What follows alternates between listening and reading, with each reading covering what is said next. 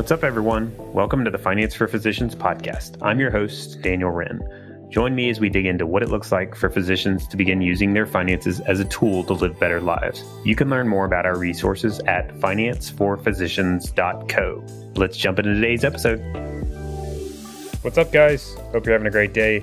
Uh, before we jump in today, I wanted to share two things I need your help on. Number one, uh, I've been kind of thinking about the format that we're doing with this, and I was I was curious what you guys think. You know, I've tried out like the uh, interview type setup where I have a guest on. I've also done done some of these solo podcasts for a few of the past episodes.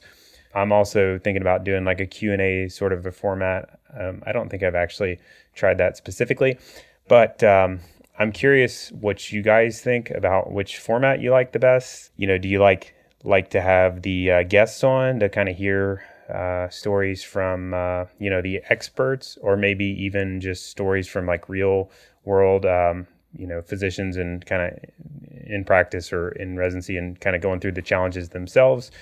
Or maybe maybe you like the uh, the solo podcast just to kind of focus in on the educational content or, or maybe the q&a format sounds appealing. I, you know the q&a format like i said we haven't tried that yet but the that's kind of like the traditional radio radio show format. You know, you get callers that call in and they're calling, you know, calling in with just questions. Um, and we can kind of cover those as they come in. Um, I think the way that we would do that. So the second thing I was going to ask you is related to this Q and A format. So we're going to try some of those in the future. And so um, the way that we're going to do that is we have set up a uh, tool on the website that's really easy to use, and it's a way you basically just click a button and can record a question, and that'll get kicked over to us. And then in a future show, when we uh, cover the Q and A, we'll pull that in, and then we can just talk through your specific question. So if you have specific questions you'd like us to cover, it'll be in the show notes. You can also find it at financeforphysicians.co slash contact. All you have to do is click the button that says start recording and then just give a little snippet about who you are if you want to share that. If not, it's all good. And then just throw out your question. And so we'll we'll cover that in a future episode and and take a few of those and, and make that the topic. So um, so yeah, two things. First thing is uh, in general, what sort of format do you like best? We'd love to hear uh, your feedback on that. And then the second thing is if you have specific questions, please ask those uh, by clicking the link in the show notes or going directly to financeforphysicians.co slash contact and you can click that start recording and just throw out your question. So there's a lot of different topics we can cover. I kind of tend to like talking about all sorts of things, but I want to make sure it's interesting and relevant for you. So that that's definitely the most important thing. So let me know what you think. So today we're going to talk a little about life insurance. Uh, I'll try to make it. Life insurance can get a little boring, uh, so I'll I'll try to make it uh, high level, and I'm I'm going to try to stay out of the weeds and, and make it as interesting and also educational and uh, and informative as possible. So I actually uh, started my career working in the life insurance industry. I started for a big life insurer, Northwestern Mutual, um, right out of college, and I and, and ended up staying with them actually for over. Um, eight years. And so in in that time, I, I learned quite a bit about you know how life insurance products work and kind of how the industry works. Uh, they also had a really good training, especially around how people think about it and and even how to sell the products. And so I learned a lot about how that works. And so some of that is probably not relevant for you, but but other parts definitely are. And I'll I'll try to kind of sh- extract out those parts and share those definitely in this uh, episode. So I'm definitely excited to, to get into that. But what I also learned in working there is there's all kinds of conflicts within the industry, uh, especially when you start to become like the combo advisor slash insurance agent, or maybe you just even are an advisor only, but you also happen to be selling the products or air quotes recommending the, the products. And that's actually what ultimately drove me out of the industry. I think that's where a lot of the industry is going is over the years I became, you know, I moved from being just an insurance agent to uh, an advisor, and I, you know, that's how my clients saw me. But we also happened to sell those products, life insurance being the main one, uh, to make a living. So, so I'll share kind of what you need to know about about how those work and what to look out for. They're not always bad. It's just I think understanding those conflicts and uh, look kind of looking out for them is is really going to be helpful. Um, and just FYI, um, I don't sell any of those products anymore, so you don't have to worry about uh, that angle coming out in this post. So, um, so first of all, life insurance is one of those things. Um, well, I don't know, unless you're me. I mean, as a financial planner by profession, we kind of tend to think about this type of stuff all the time. But unless you're like a financial planner or you just kind of nerd out on this stuff, you probably aren't thinking about it all the time, and maybe it's an extremely rare topic. So odds are it's going to be like a really long time, you know, before you need it. Hopefully, it's a really long time, and but you don't know that for sure. And I think that's the real reason you get it is because tomorrow, ultimately, tomorrow is never guaranteed. You got to plan as if today could be your last day, uh, and if that were to occur, you never want to be in that position where you leave your loved ones in like a financial pinch. That's kind of the the scenario that everybody would fear for and and that's what we're trying to avoid but the key is you got to do it when everything is good and a lot of times there is no urgency when things are good but you you have to really kind of force that yourself or have someone like us. That's a lot of times what we do with our clients is we, we have to kind of force this topic to the table and help people to think about it. But you got to kind of force yourself to, to, to think about this scenario and, and ultimately create some urgency when it would have otherwise not existed so that you can get it done even though everything is good. Because that's the time to get it done is when life is good health is good it's extremely unlikely uh, it's probably not going to be a very far it's probably going to be a long time in the future but you never know so the cost for many of you uh, not having coverage when you need it is is extremely high so the good news is though for for um, for most people probably listening is you know that risk of it happening is extremely low. So this this is like the ideal if you've if you've studied insurance before like me, um, you kind of learned this in the basics. The, the ideal case for insurance uh, in, in in a planning application is when the risks are extremely low, but the costs are extremely high, or the potential costs are extremely high. So covering your uh, life or your earning potential, um, covering that lost earning potential in the event of unexpected death, that's a classic use case where insurance works extremely well because when you're young and healthy, the risks are very low, but the cost in the form of lost income is extremely high. So that's that's a classic use case for where insurance works extremely well for a large amount of people. Oftentimes, though, it takes a trigger to think about it. That's, I think, how most people are. Like my situation I shared uh, on the show a few weeks back. Uh, Tomorrow's Never Guaranteed was the title, but I had uh, kind of a little bit of a health scare and it forced me to think about uh, this sort of thing. Fortunately, though, I have adequate coverage and I've done the planning. My wife and I have kind of gone through this exercise.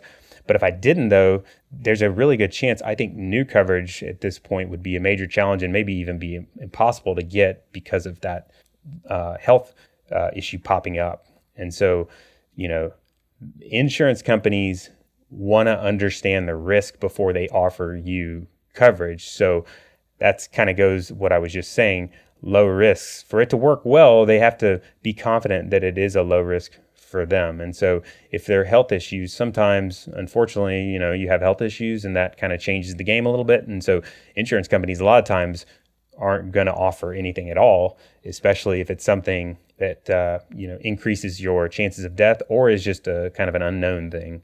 So ideally, um, you know, I want to make sure you're in the position to not have to worry about it, and and that's definitely important.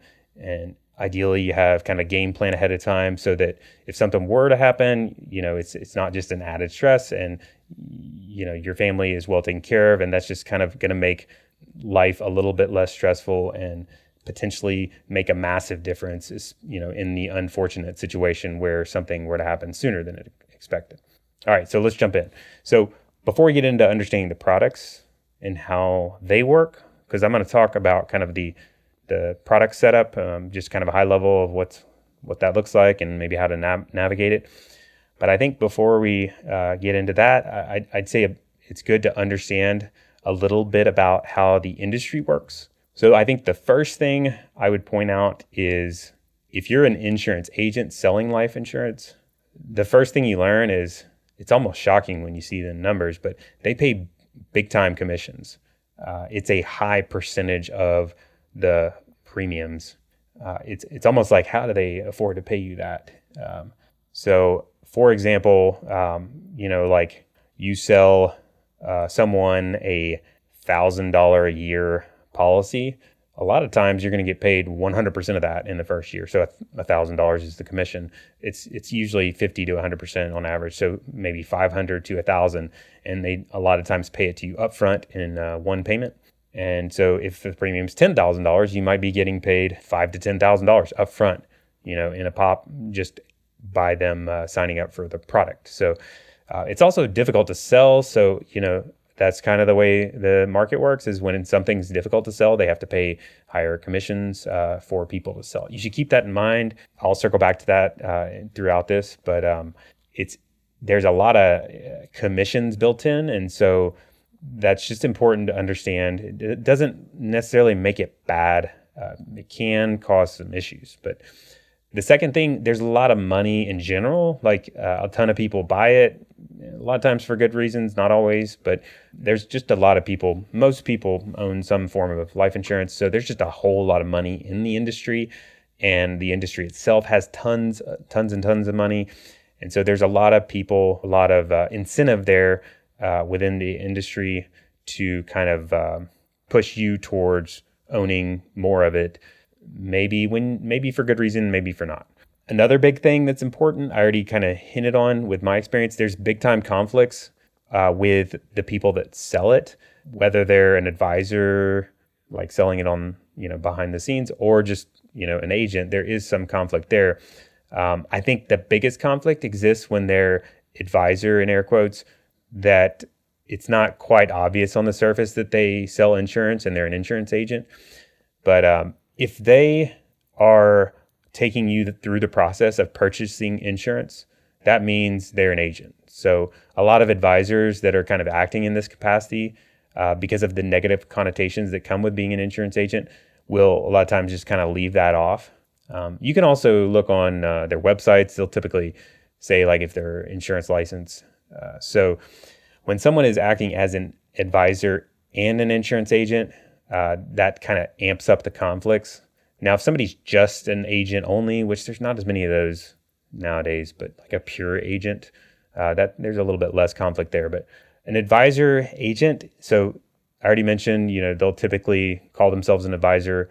They're oftentimes going to want to use the financial planning process to earn trust and also kind of make the case or find the need for selling the product that they sell. Uh, their recommendations tend to be pretty uniform across the board. If you, I mean, that's hard for you to see, I guess, if you're talking to them. But if you looked at like their clientele, they're going to have very similar uh, recommendations, and they're uh, a lot of times not charging you, maybe, or maybe they're charging you less for their services. So just keep in mind that that is going to amp up the conflicts of interest. Now, if it's just a pure agent, they're still going to have conflicts too. too. They're going to have um, but it's just gonna be less because they're not. They're actually. It's one thing to like go to a like if you went to the car dealership, um, you know that's a the, the the salespeople when they come up to you, you know it's a salesperson. You can kind of like be ready for it and kind of have a fair, uh, you know, conversation, knowing that you're dealing with a salesperson. They're not. It's not bad or good. It's just kind of how it works. Uh, but when you're dealing with an advisor that's kind of like you think of as an advisor, that's just not really as fair. And it's, it's some ways it can be dangerous for your benefit because when you're not aware that they're actually also acting as an advisor, it's kind of like they're a, you know, a car salesman that's, you know, you think they're just a consultant helping you out, but in reality, they're getting paid to sell the car too. So knowing that can change the game, help you out, at least know where the incentives are. So what are the incentives? Um, I think in either case, whether an, they're an advisor agent or just a pure agent, there's going to be an incentive. Generally, a lot of times they gravitate to just kind of a one size fits all, or maybe just they gravitate towards a company in general and a product type. They get comfortable in, in, in general and kind of just go with that. It's difficult to be truly independent and have a bunch of different companies. Uh, so you'll oftentimes see like a go-to company, and that's that's just kind of uh, that's not always the case, but that's that's a lot of times what you see. You also see there's a disincentive to uh, tell you to shop uh, for lots and lots of companies. It adds a little bit more work, and it also can reduce the cost. So you know, the more companies you look at, oftentimes there's going to be a lower cost option that you can find, which will ultimately lower their compensation. Uh, there's also a disincentive to tell you that you need less coverage. There's always incentive to say you need more coverage because that's going to increase the amount of compensation. Uh, in general, more the more costs, the more premiums you pay, the higher they get paid. It's typically a flat percentage on the costs. So that translates to, you know, especially in this going back to the advisor agent scenario, like if they're recommending coverage, they're typically going to have an incentive to lean towards much higher death benefits uh, like amount of coverage that they recommend. They'll also be more likely to suggest converting to permanent life insurance. Permanent life insurance is much more expensive than term.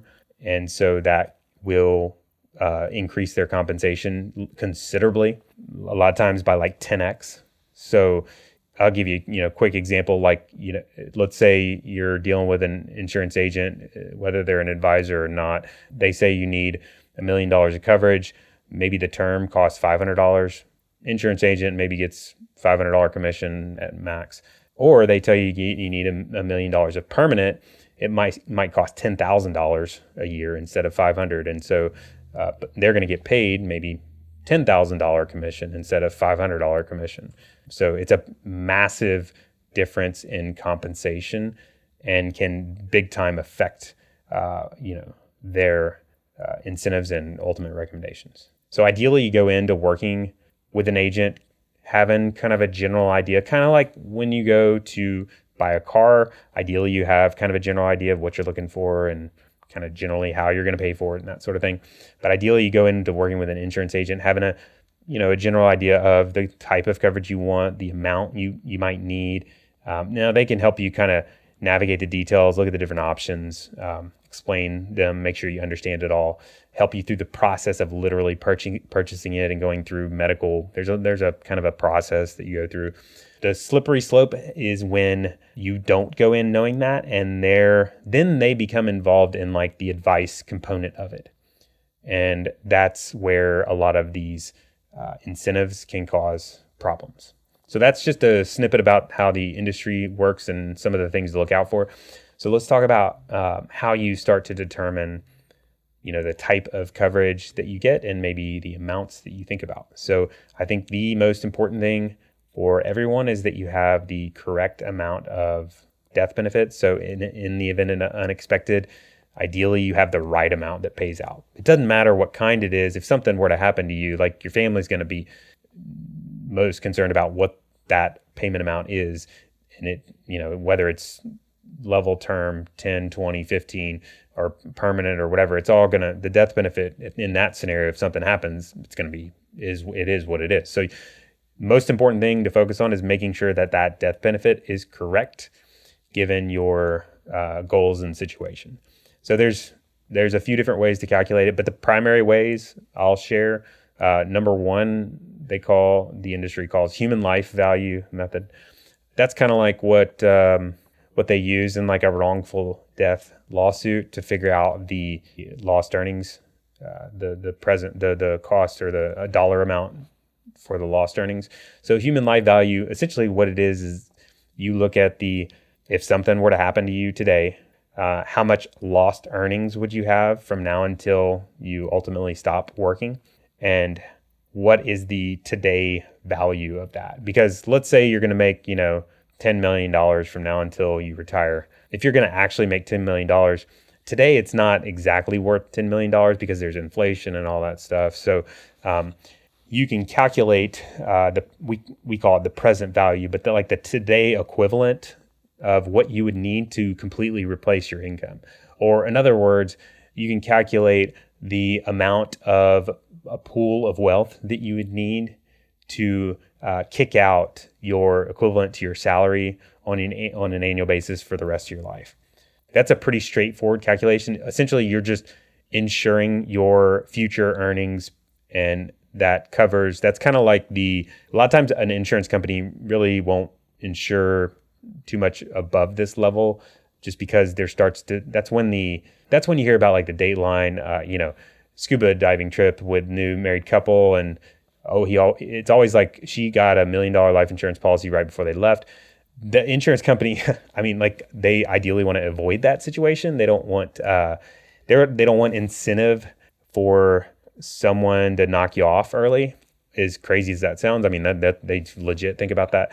And so that's what that that human life value is kind of meant to be like the economic value of someone's life and so that's typically kind of their number that they hone in on as far as like what they would be comfortable issuing you uh, just because that's when you get too far above that that there start there there starts to be that's when you're like worth more dead than alive essentially um, so so that's one method human life value um, the second method i'll share financial needs analysis so that's kind of just like looking at your your specific lifestyle and assets liabilities how much wealth you already have your goals, and looking at in this uh, method, we're trying to back into the dollar amount you need in life insurance coverage to make sure that you can maintain uh, the plan essentially that you can like live at the same lifestyle and hit all the goals you want to hit even if whomever if either spouse passes away unexpectedly. So even if their income gets pulled out of the equation in this analysis we're backing into what the shortfall is to still meet all the goals and maintain the desired lifestyle for the family and make sure you know uh, everything essentially uh, stays uh, as planned for. So this is more of like a needs focused analysis. You're uh, so for example, you might be um, completely financially independent or you know independently wealthy. You have millions and millions of dollars, uh, and so but say you're only 30 years old and you're going to work for another 30 years in the human life value method you're going to need coverage because you are going if you know if you strictly want to ensure your income earning potential you it doesn't matter that you're financially independent. It doesn't matter that you can meet all your goals no matter what. You still will need a dollar amount. Versus in the financial needs analysis it's like well you're financially independent. Uh, you're going to be able to meet your goals either way so you need none so that it's more of a needs focus. That's the extreme example, but you know, in this in this method of analysis, analysis, it's more of a you know making sure you're uh, not worth less dead than alive, but also not worth more than dead than alive. Kind of striking a balance where ideally your family. So if you're the breadwinner or you're one of the working spouses, ideally your family is the same financially, um, even if something were to happen to you. So a couple of examples of like what this translates to in in real world situations. So the kind of the straightforward in practice in practice example. Let's say uh, let's say you're both you're married and uh, you both work. You're kind of settled. You're in practice. You're settled in your lifestyle. Income's kind of flattened out. You know what that's going to look like. Uh, and if something were to happen unexpectedly, either of your spouses were to pass away, you want to make sure uh, th- the things stay, stay the same financially. You want to kind of make sure it's not worse off. Make sure you're not worse off, but but you don't necessarily need to be better off or whatever. So this is classic like financial needs analysis is going to do the job. Uh, you know, in most cases, and so you can kind of just see based on that. So this is str- going to be a, very much based on your situation. Like, what do you have going on? How much wealth do you already have? What's the lifestyle? How much is each spouse's income? And you can start to use those numbers to uh, analyze what that shortfall is and come up with ultimately the present value or the uh, amount of life insurance necessary to uh, cover any shortfall. Uh, but so that's fairly straightforward. Um, you can, if you work with a financial advisor, they can totally run this scenario for you. Like I mentioned earlier, if they also sell the product, that makes it a little dicey uh, because, you know, there's a lot of variables in here, so you they're going to skew.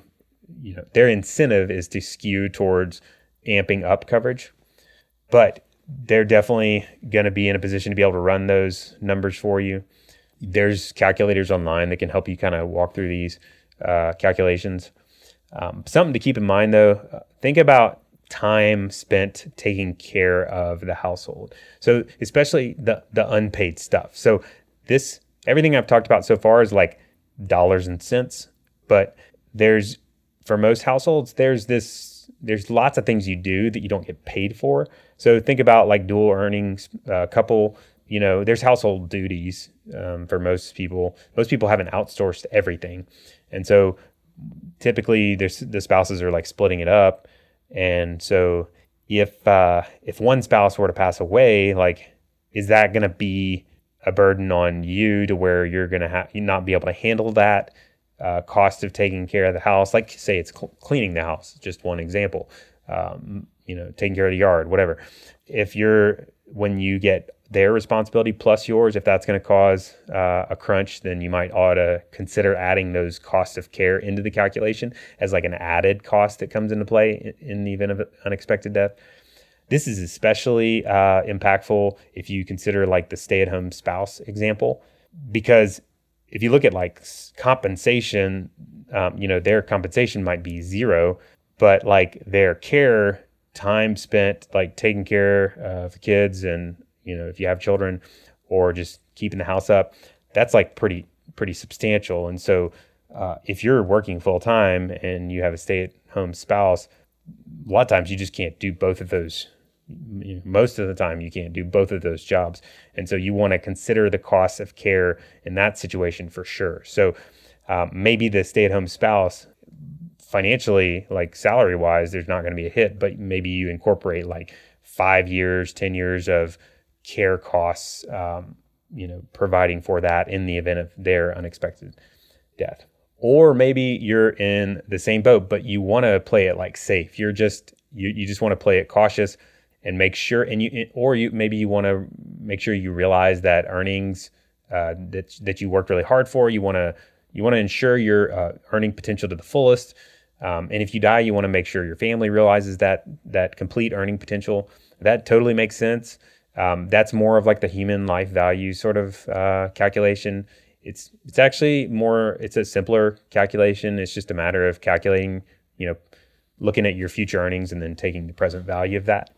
Your advisor, uh, insurance agent should be able to help with that sort of calculation as well.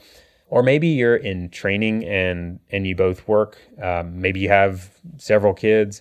In training, the financial needs analysis method is is really pretty difficult to project because or difficult to use because it involves uh, lifestyle and lifestyle typically changes quite a bit when you go into practice doesn't necessarily have to but it's just not always uh, an easy way to run these numbers because if you use current numbers it's going to show you know typically the lower lifestyle so but then you don't know what your lifestyle is going to increase to on the other hand, if you use the human life value, that can also be typically uh, difficult to project. You don't know exactly what your income is going to be. You haven't even started in practice, and um, maybe you can have maybe have a decent idea of it, but you, it's difficult to know exactly. So in that situ- situation in training, a lot of times we kind of use like a hybrid. We look at both uh, or kind of split the numbers. You don't have to get this ideally you have like a pretty good idea of what this number needs to look like for your situation. Um, most of the time, people like to err on the cautious side. And then once you have that number, you kind of make sure you have that amount of coverage in place. Uh, and then you reassess it every so often. We typically look at it for clients every one to two years. So that's that's the other part. So for now, those are the two methods to ca- calculate coverage for like current death benefit needs is like the human life value you know all your all, all your future earnings potential calculated as of today or the financial needs analysis which is more of a goals based how do we make sure everything stays the same with the plan but either way that's looking at coverage today but the next question is what about the future um, how long will i need it? Will that amount change? We like i said we look at this for our planning clients every couple years and the number is always changing. I mean it's just it's going to just be a it, it doesn't always change like dramatically. Usually it's a small changes uh, up or down but uh, sometimes it can be a dramatic change. So ideally uh, on the front end when you uh, purchase the coverage, ideally you kind of have a general idea of how long you're going to need the coverage and in how much of it you will need over time. Now, this is even this becomes even more challenging to pinpoint, but like like I said, a general idea is is somewhat helpful. Um, you know, how are you going to need the coverage for five years, ten years, fifty years, forever? Having a general general idea of this will help you to to start to structure what it looks like and help to decide what type of coverage you ultimately ultimately get. So, um, so term coverage. Uh, so the the main two types of coverage. I'm going to hit on this, and I'll circle back on looking at future coverage. But the two main types of, of coverage: term life insurance. It's like temporary death benefit. It's coverage you purchase for a set term period. Uh, it's basically the insurance company when you go to buy term coverage and you apply for it, the insurance company is going to say, okay, let me look at your health. Like they're going to want to look at doctor records, do a blood test, basically anything they can possibly do without like spending too much time and money. Uh, so doctor records are relatively straightforward to get. Uh, blood tests, medical questions are common. And so they're going to look at your health and try to place you in one of their cookie cutter kind of pre-designed health classes. That's what the underwriter's job is is they analyze your health and they're going to place you into one of these categories of health class. And essentially that's going to uh, directly affect your they call it mortality costs but uh, that's going to directly affect your cost of coverage. So they take so that's their first step when you apply for term. They look at your health. They under they kind of place you in one of these health classes. A lot of times, insurance companies have a bunch of health classes, like 10 or something, you know, multiple health classes. So, say they put you in the best health class, that's ideal because you're going to have the lowest costs. And so, they first do that, and then they add on or tack on their, you know, operating costs. Um, and so, and then commissions for the agent for selling it and all the other expenses. So, you got the pure cost of just providing the coverage and then you got all the other costs of just uh, running the business and paying the commissions to the agent and everything else. So if you looked at that like on a chart, like if you looked at the actual insurance company's cost on a chart, it would be pretty high in the first year just because they have to pay the agent. And then it would go down, but then it gradually would go up over time, mainly because you're getting older and your insurance costs or costs, the risk of something happening is going up. And so they've already modeled all these numbers um, and they know that it's people don't usually like to pay a different price every year on, on average. So what they've done is they've designed different types of term that kind of like levelize this cost over a period of time. So it's typically different. The true cost is different every year. Uh, but what the insurance company decided a long time ago, they're like, hey, let's just take this slot of time of like 10 years. We know what the cost is going to be. Let's just like figure out the 10 year level amount that we can make it be the exact same for us and people will like it more and we'll call it level term 10 so that's that's where level term came from. Uh, you can get like level term 10 15 20 25 30 year. Um, there's some companies i think that'll do variations even outside of those. Uh, but essentially what you're doing is paying for that uh, varying cost but in a they just average it all out so it's the exact same cost you're going to pay every year and it's locked in. You only have to do the health uh, screening one time on the front end. Uh, you pay the cost, they provide the coverage. And then at the end of the whatever term period you have, um, sometimes they just totally take away the coverage and you're done. Other times they'll say, you know, you can continue it, but the coverage is way, way, way, way higher. So that's kind of how term works. That it's basically coverage pre-designed based on your initial health class and based on how you want to structure the term. Like level term 20 is the most common one. There's also annually renewable term, or it's basically term that increases in cost every year. Uh, most common one for sure is level term. And it's a pure uh, cost of insurance. It's like you're. It's a very pure insurance in that you're paying just for the ri- for the risks of death plus the overhead cost of having to sell it and operate the insurance company. So that's term. Permanent is the other type, kind of category of coverage you might see. Uh, coverage, so with permanent coverage, it's supposed to be it's designed to be permanent uh, there's a lot of variations of it it gets pretty complicated i'm going to hit the high points so it's all the costs it's basically the cost of term plus there's an investment component. I think that's the simplest way to look at it. There's it's kind of like combining term coverage with invest with an investment component. Uh, the investment component is to, a lot of times it's basically designed to kind of build up this pool of asset of investments uh, to a point where you know maybe you get to a point of being you know self-insured or like the death benefit is uh, not that much higher than the amount of wealth that you've built up in it so that there's less of a term component but if you're just looking at it as simple as possible permanent coverage is a combination of term and investment smushed together but designed so that the investment builds large enough to where it can last forever there's also some tax benefits built into just the product itself. Uh, and you can take out some you can take out loans you can take out the amount you've put in anytime without penalty uh, on most of them uh, and then the death benefit is tax free i guess the death benefit's tax free in both term and permanent but the death life insurance death benefits are tax free so i mean i don't know how you're feeling but like at this point probably sounds like you know permanent doesn't sound that bad there's a lot of perks to that. It's like if it can be, it's like I'll take. I'd rather buy a house than rent a house. It's it makes sense that you would kind of mesh term costs and build in the investment component and eventually get to a point where it's self-insured. That makes sense. Plus, there's tax benefits. That sounds appealing, and you know there's quite a few other perks to it.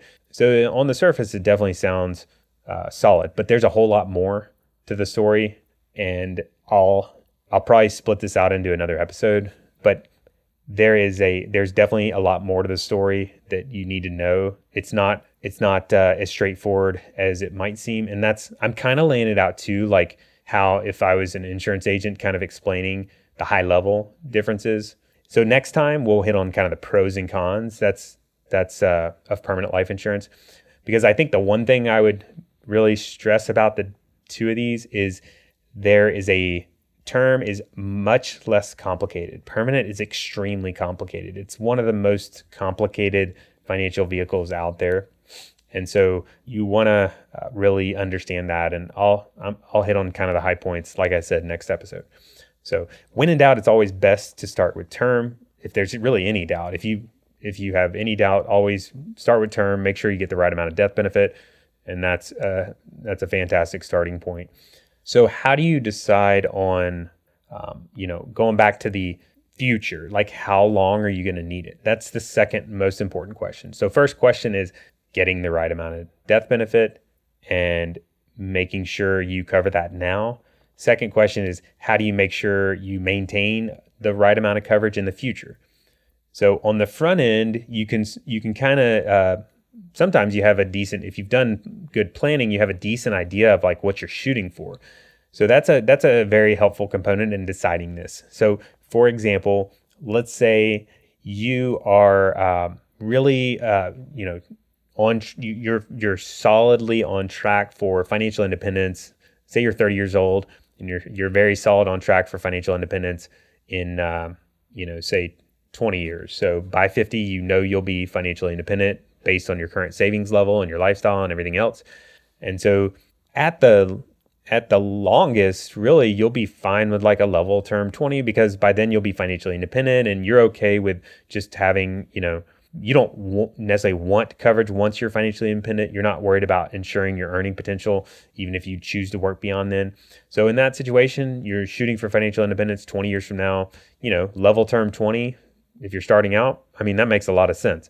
And maybe even if you know, so a lot of times it's not like perfectly level for 20 years.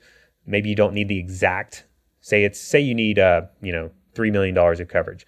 Maybe you don't need exactly $3 million for 20 years. Maybe you do, but more often it stair steps down as you approach financial independence. So another scenario is let's say you know you need some coverage for 20 years, but let's say by 10 years, you're going to have like uh, all the debt's going to be paid off.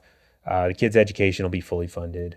So maybe then it like stair steps down in coverage. So the way you could do that is you get like half of it. So maybe you get one and a half million of level 10 coverage and one and of half million a level 20. They call it layering term, but you can kind of split it up between the two of those so that you get one and a half million or sorry, three million total for for 10 years, and then it drops off. It's kind of already built in uh, to drop off after 10 years and go down to one and a half for the next 10 years.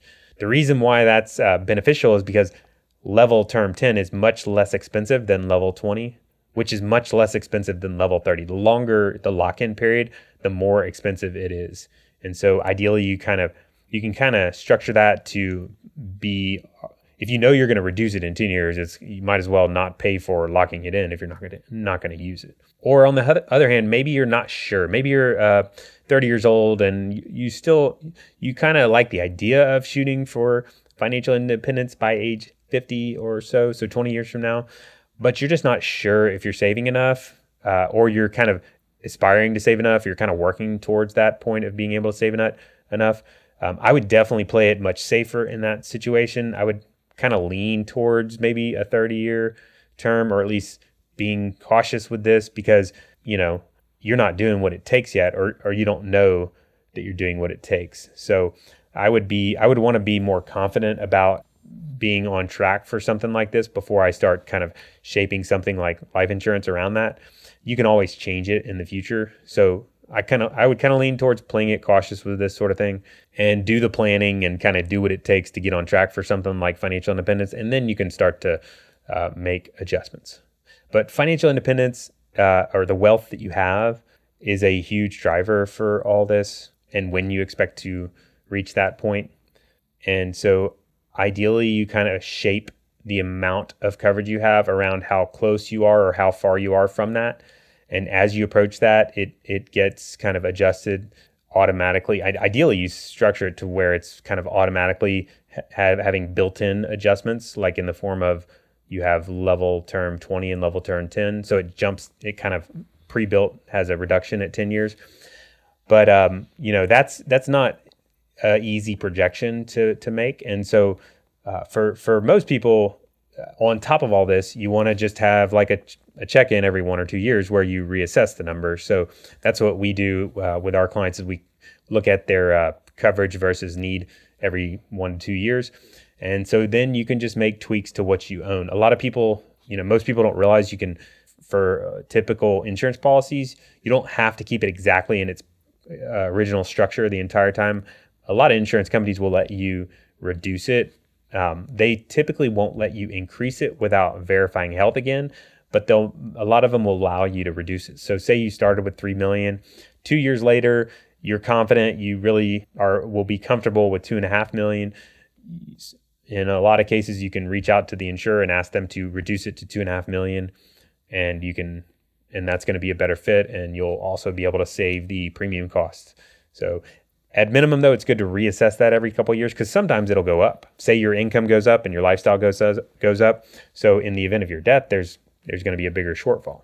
So as far as like, so once you know how, what type of coverage you're going to select and, and have an idea of how long you're going to try to uh, maintain that coverage for, um, then you're, you can start to think about companies and life. The good thing about life insurance, as far as uh, claims purposes, it's much more straightforward. I mean, you're, you know, you're either dead or alive.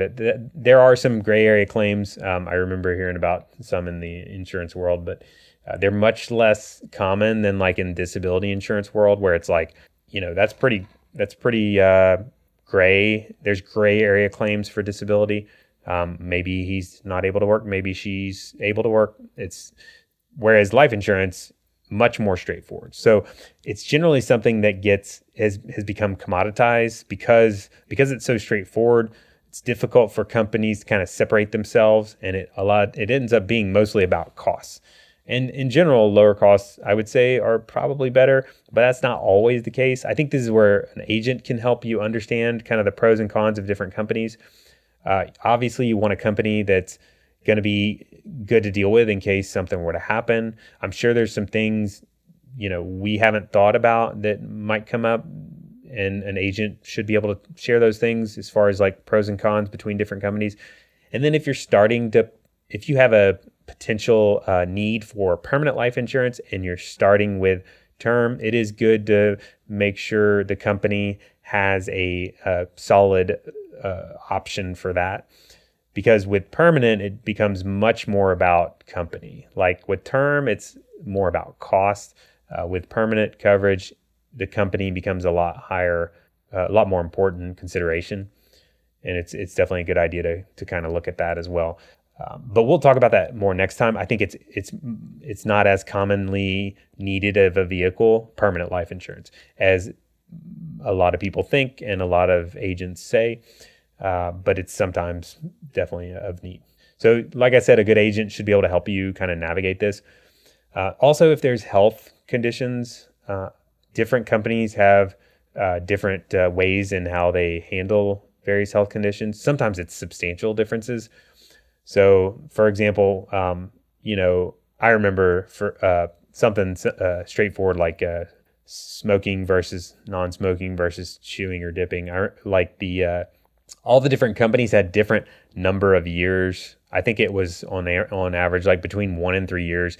They wanted you to be like non-smoker for somewhere between one and three years before they would consider you non-smoker. And when I say non-smoker, I mean you say you are a non-smoker and have been for X number of years.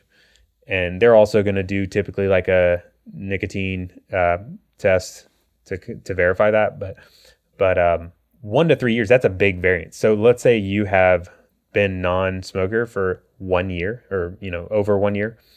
Company X is going to be still calling you tobacco. Company Y is going to be like, no, that's okay. We'll call you non-tobacco because it's been a year and the difference in cost between a tobacco user and non-tobacco is substantial it's you know maybe double i mean it's a lot more if you are a tobacco user for life insurance so ideally you find that company that's going to look at that more favorably in that situation. Or you know other health conditions i would ask the agent uh, if you have health conditions ask them how this is how different companies view this uh, and how it might affect things. Also a little note about underwriting uh, or the process of them kind of checking you out. Uh, if you haven't gone through this already before, it's it's kind of a pain in the butt. It's just it's really like an old school industry, old school systems. Like they, the insurance industry has been pretty slow to adapt. They still do a lot of things like how you would think of is like you know how we did things 50 years ago. So the process is a little bit uh, can be tedious. Sometimes it's a breeze, especially if you have zero health conditions. If you have nothing on your health record, or you honestly, if you've never seen a doctor, not that that's a good thing, but if you've never seen a doctor and you have nothing on your health record and nothing shows up in your blood work, it's going to be a breeze. But what happens is you most people have seen doctors. Sometimes doctor records, they're going to want to ask for doctor records. Sometimes sometimes those are very difficult to uh, obtain. It, it, can take forever. Sometimes it's impossible to, to get them. And then a lot of times they find stuff in the doctor records that they're curious about and they want to ask questions and they want to dig in and they want to ask for follow up tests. So it can be drag, it can get dragged out. The doctor records are probably the number one thing that drags it out. So just kind of, it's just good to be prepared, I think, on the front end for that. Don't expect a fast, efficient process, but that doesn't mean you shouldn't do it. It's still extremely important to get that ball rolling, is, you know, even more so because it takes a while and you know you never know what can happen and so another little side note some companies will offer uh, they call it conditional coverage but some companies will offer you the option to like secure coverage immediately when you pay the first premium even before they've done their underwriting like the small print is that you have to have been approved based on that point in time so like if they were going to deny you all along that would it would be not applicable. They would not cover you if something were to happen.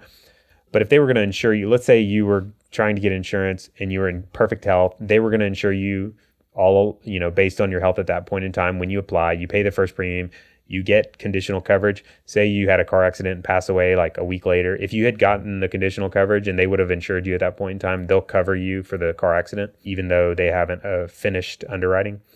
Uh, so that's if you purchase, they call conditional coverage. On the other hand, you can get it where you are covered on the back end. Like, you know, you don't pay any in that second scenario that you don't pay anything on the front end.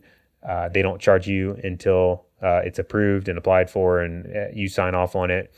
Uh, the downside of that route is there's no coverage no matter what until it's all zipped up and finalized. So I think the key, though, just kind of in summarizing this, the key is to think about, uh, you know, have that exercise where you think about it and go through how much should I have in coverage. If you're not excited about calculating this or running through the numbers to figure it out, go find an advisor to help you walk through the process of calculating how much you need. Ideally, they don't sell it. So help calculate that number of how much you need. Make sure you have that much. If you don't, you need to look at maybe getting more. And if you're going to purchase more, think about like how long you might need the coverage and try to get the uh, try to structure that based on how long you expect to need that coverage. And with permanent life insurance, it's extremely complicated, and I would proceed with caution. I'll cover that in the next episode, but um, for now, proceed with caution. When in doubt, err on the side of just getting term and getting the right amount of death benefit, and then that way you don't have to worry about this this kind of thing. And so that's kind of the the main points for today. Um, hope this has been helpful. Uh, let, like I said in the beginning, let me know if you have questions. You know, maybe on this specific topic, maybe on other unrelated stuff. Definitely hit us up with questions. Good chatting with you as always, and uh, we'll look forward to talking next time. As always, thank you so much for joining us today. If you found this valuable, please give us a review on iTunes and share with a friend. Also, check out our website at financeforphysicians.co for all sorts of additional content. See you next time. Finance for Physicians is not an investment, tax, legal, or financial advisor. All content included in this podcast is for informational purposes only and should not be considered financial, tax, or legal advice. Material presented is believed to be from reliable sources, and no representations are made by Finance for Physicians as to another party's informational accuracy or completeness. All information or ideas provided should be discussed in detail with an advisor, accountant, or legal counsel prior to implementation. If you don't have an advisor or would like a second opinion, feel free to check out our website for recommended advisors.